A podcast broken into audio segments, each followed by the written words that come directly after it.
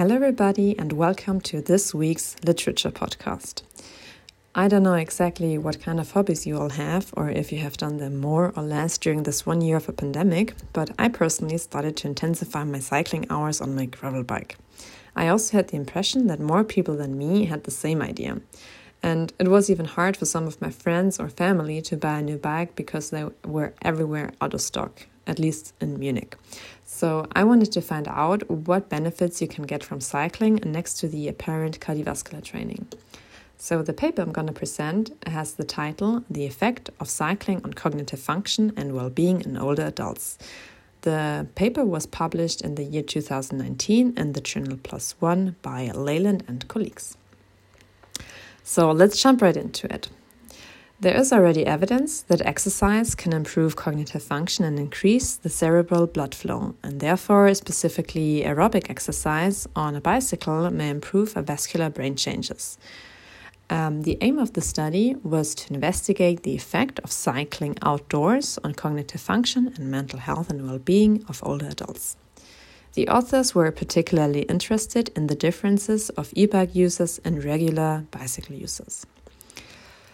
So, how did they do it? They recruited 100 adults over the age of 50 that had not done any cycling in the past five years or that their cycling had seriously diminished over that period. The participants were also pseudo randomly assigned in one of the three groups, namely the regular pedal cyclists, the e bike group, and a non cycling control. The pedal and e bike cyclists were asked to cycle at least three times a week for a 30 minute duration for an eight week period, and the control group was aware not to cycle for eight weeks. All participants also completed a daily diary where they um, write, wrote down the type and duration of any exercise. The participants had also um, to complete four main tasks. The first one were executive function tasks, for example, the Stroop task, um, where um, inhibition was measured. They were presented um, words on a screen, namely blue, green, red, or yellow in different ink colors, and the participant had to respond as quickly to the word and not the ink color. Other um, yeah, executive function tasks were, for example, the verbal fluency task, plus minus task, letter updating, stop a task, or the Eriksen Flanker task. The second main task was to assess memory, and they measured immediate and delayed memory recall, and they also measured memory and orientation. The third main task was spatial function tasks um, where they had to complete mazes and mental rotation tasks. And the fourth main task was to complete questionnaires regarding well being, physical activity, and health. One popular um, questionnaire is the Health Survey short form or SF36. This one measures physical activity and mental health. Other questionnaires were, for example, the Psychological Well Being Questionnaire, Satisfaction in Life, positive and negative affect scale, and physical activity for elderly. For the data analysis, they used the SPSS statistics and for all measures, a 2 times 3 mixed method of ANOVAs. So, what were the results? First of all, they had a look at the group and these three groups so the e bike cyclists, the regular cyclists and the control group did not differ in years in education, memory, or physical activity levels. Also, uh, the groups uh, did not differ in the frequency or time spent in doing other activities during the trial.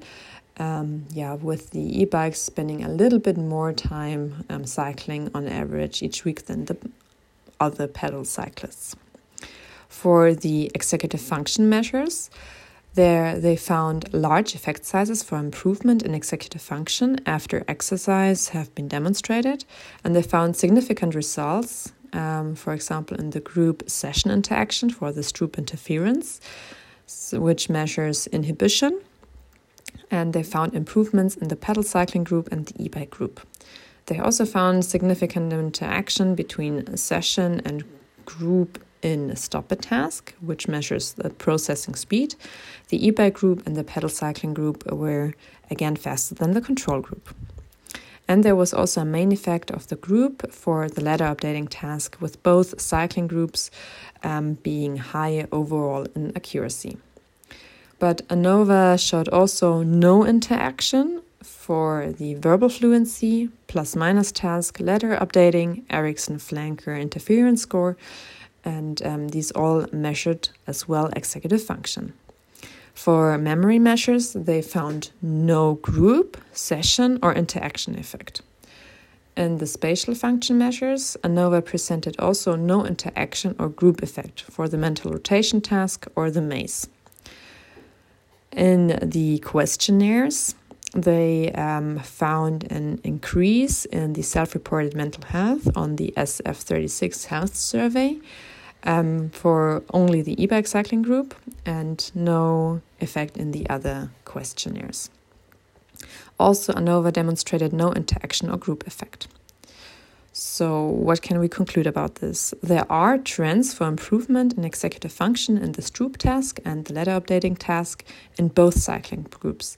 There were no measures of memory and spatial function, um, but uh, there were increases in the self reported mental health survey for only the e bike cycling group.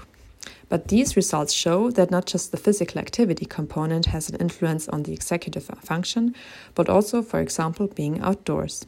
Of course, the study has limitations.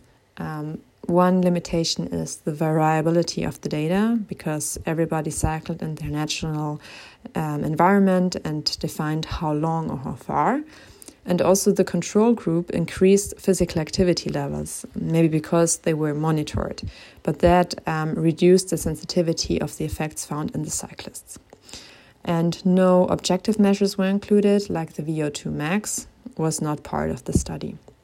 So, to sum it up, cycling over an eight week period showed trends for improving a number of different executive functions, particularly in inhibition and processing speed. And e bikes participants benefited as much, if not more, than pedal cyclists. And the number of different aspects of cycling can improve um, cognition and mental health, like the engagement in the outdoor environment or the independence or mobility.